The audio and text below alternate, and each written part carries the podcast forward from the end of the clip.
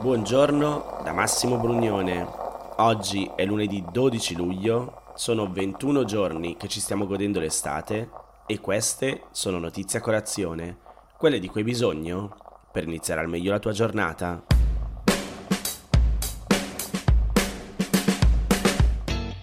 L'Italia è campione d'Europa. Abbiamo battuto l'Inghilterra ai rigori e finalmente la nostra notte passata è tornata ad essere magica. E un po' la mia voce mi sa che ne sta risentendo. Comunque, trovi video, immagini, analisi, tutto quello che vuoi su qualsiasi sito, su qualsiasi social, quindi passiamo oltre.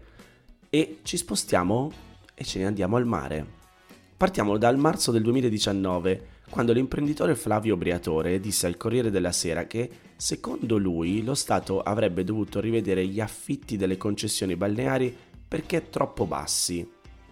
Il Twiga Beach, il noto stabilimento balneare di cui è proprietario, nel 2020 ha avuto un giro d'affari di 4 milioni di euro a fronte di un canone di concessione da 17.619 euro versato allo Stato. Il post riporta le sue parole, disse credo che 100.000 sarebbe un prezzo giusto. Io credo che se lo Stato mettesse due omini a controllare le metrature degli stabilimenti balneari e facesse un prezzo equo, incasserebbe molti, molti soldi. Nonostante molte reazioni di indignazione seguite alle parole di Briatore, negli ultimi due anni lo Stato ha confermato la proroga delle concessioni fino al 2033 approvata nel 2018 dal primo governo guidato da Giuseppe Conte, quello sostenuto dalla Lega e dal Movimento 5 Stelle. In mancanza di nuove gare per l'assegnazione, i canoni continuano a rimanere gli stessi da anni. Lo Stato continua a incassare poco senza garantire il confronto competitivo per il mercato. Ora, sempre il Poz spiega che gli stabilimenti balneari occupano spiagge e tratti di costa che sono parte del demanio pubblico, una proprietà dello Stato che non può essere venduta, ma data in concessione. E come segnala il report Spiagge 2020 realizzato da Lega Ambiente, complessivamente si può stimare che almeno il 42% delle coste sabbiose sia occupato da stabilimenti balneari. In Liguria ed Emilia-Romagna quasi il 70% delle spiagge è occupato da stabilimenti balneari, in Campania è il 67,7%, nelle Marche il 61,8%. I dati sono molto diversi tra le regioni e occorre anche considerare la conformazione di alcune di queste. In Veneto, per esempio, l'espansione è limitata dalla grande area del delta del fiume del Po, mentre in Liguria incide la morfologia della costa. Comunque c'è un grafico che puoi trovare appunto nell'articolo che ti metto nella sezione news del sito www.notiziacolazione.it con le percentuali di costa sabbiosa occupata per ogni regione. Secondo i dati pubblicati dall'autorità garante della concorrenza e del mercato, nel 2019 le concessioni demaniali marittime, date con qualsiasi finalità, erano 29.693 e di queste 21.581 erano state concesse con un canone annuale inferiore a 2.500 euro. Nello stesso 2019 lo Stato ha incassato in totale 115 milioni di euro in canoni concessori, una cifra molto contenuta se paragonata al giro d'affari complessivo degli stabilimenti balneari che la società di consulenza Nomisma ha stimato in 15 miliardi di euro all'anno. Questa disparità dura da decenni perché i proprietari degli stabilimenti balneari continuano a godere di rinnovi delle concessioni quasi automatici in alcuni casi i bagni sono gestiti dalla stessa famiglia dall'inizio del secolo scorso, in virtù di un patto non scritto. In cambio di concessioni infinite e affitti molto bassi, le imprese balneari avrebbero investito nelle spiagge costruendo strutture ricettive e incentivando così il turismo. L'obiettivo è stato raggiunto solo in parte però. Oggi i litorali italiani sono spesso ricchi di servizi, ma i prezzi per lettino e ombrellone sono alti e nelle località più note le spiagge libere sono rare.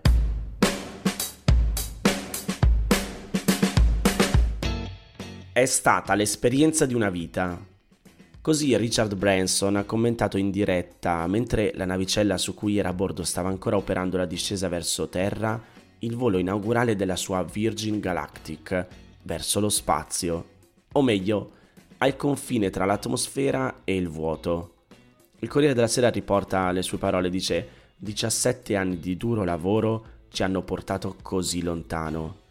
La navicella Unity 22 ha dunque perfettamente compiuto tutta la sua missione, trasportata inizialmente dallo spazioplano EV, dopo essere arrivata ai confini con lo spazio è quindi rientrata atterrando senza problemi e dando di fatto il via all'era del turismo spaziale.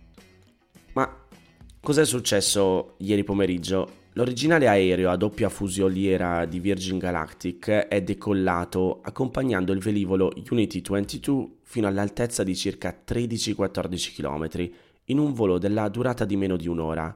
A quel punto la navicella si è mossa da sola, spinta fino a quasi 4.000 km/h da potenti motori, fino al punto di confine tra l'atmosfera e il vuoto, intorno agli 88-89 km d'altezza. L'equipaggio, composto da 6 persone, ha avuto in quel momento 3-4 minuti di tempo sospeso. Una ricreazione in assenza di gravità con la vista magnifica fornita dai 17 mega oblò della navicella. Finito l'intervallo, Unity ha iniziato la sua discesa che l'ha riportata poco più di un'ora dopo il lancio nel New Mexico. Oltre a Richard Branson, che aveva il ruolo di valutare l'esperienza in vista dell'apertura delle prenotazioni, a bordo c'erano anche altri 5 dipendenti di Virgin. Come racconta il Corriere della Sera, il 71enne imprenditore londinese ha affrettato i tempi per poter essere il primo a portare nello spazio, anche se in realtà il volo è stato suborbitale, un velivolo privato con a bordo civili per una missione di semplice diporto. Il 20 luglio, e cioè due giorni dopo il compleanno di Branson, sarà la volta di Jeff Bezos con il suo New Shepard a compiere una missione del tutto simile anche se la strategia utilizzata è un pochettino differente. E sono state divertenti le scaramucce tra i due multimiliardari. La Blue Origin del fondatore di Amazon, a lato dei doverosi auguri per la missione, ha fatto notare a Virgin Galactic che il viaggio non avrebbe sfiorato nemmeno i 100 km sul livello del mare, cioè la cosiddetta linea di Karman, che definisce virtualmente il confine tra l'atmosfera terrestre e lo spazio esterno. La risposta non nascondeva le tensioni della competizione. L'amministrazione americana stabilisce un confine con lo spazio più basso, intorno agli 80 km.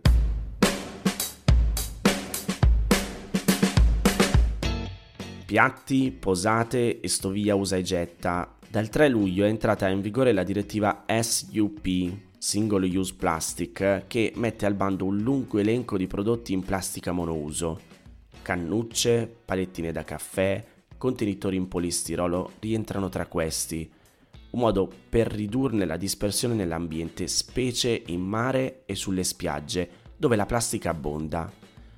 I dati Legambiente rielaborati da Statista permettono di classificare rifiuti abbandonati sulle spiagge e, secondo i dati della ONG, il 14% deriva da frammenti di plastici.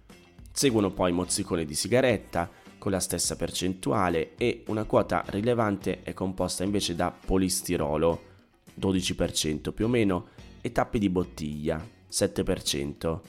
Poi bastoncini per le orecchie, bottiglie e buste in plastica costituiscono insieme il 9% del totale. Su Infodata Silvio Puccio pubblica un grafico in cui si vede bene la percentuale dei diversi materiali dispersi sulle spiagge italiane l'84% dei rifiuti deriva dalla plastica.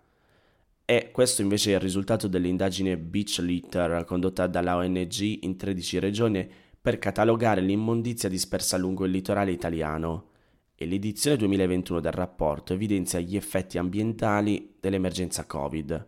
Il 26% delle spiagge monitorate sono stati ritrovati guanti in plastica monouso, mascherine, o altri oggetti riconducibili all'emergenza sanitaria, oggetti che, come ovvio, non rientrano nella messa al bando europea.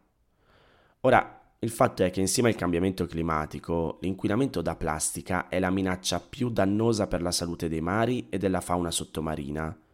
Secondo il report Mare Plasticum di IUCN, l'Unione Internazionale per la Conservazione della Natura, l'Italia è il secondo paese dopo l'Egitto per dispersione di plastica nel Mediterraneo, con 34.000 tonnellate l'anno rilasciate a causa di una cattiva gestione dei rifiuti e di un'alta densità abitativa nelle zone costiere.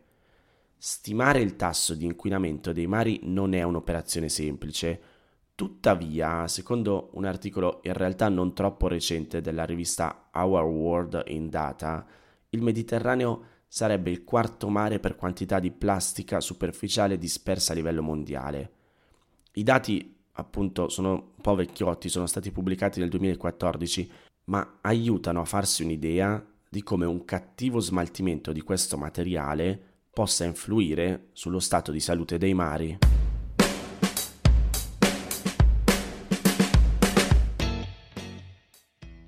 Queste erano le notizie a colazione di oggi. Se ti va di aiutarmi e sostenermi nella produzione di questo podcast, puoi farlo inviandomi un piccolo contributo dal sito www.notiziacolazione.it. Se ti sei perso alcune notizie puoi andare indietro e ascoltare anche quelle dei giorni scorsi e se lo ritieni utile puoi condividere questo podcast inviandolo a qualche amico. È disponibile su tutte le piattaforme audio. Ricordati che se vuoi puoi iscriverti al canale Telegram di Notizie a Colazione per riceverle tutte le mattine direttamente sul tuo smartphone. Oppure mandami il tuo numero di telefono alla mail notizie a colazione chiocciolagmail.com per riceverle via WhatsApp. Ti aspetto domani per iniziare insieme una nuova giornata. Un saluto da Massimo Brugnone.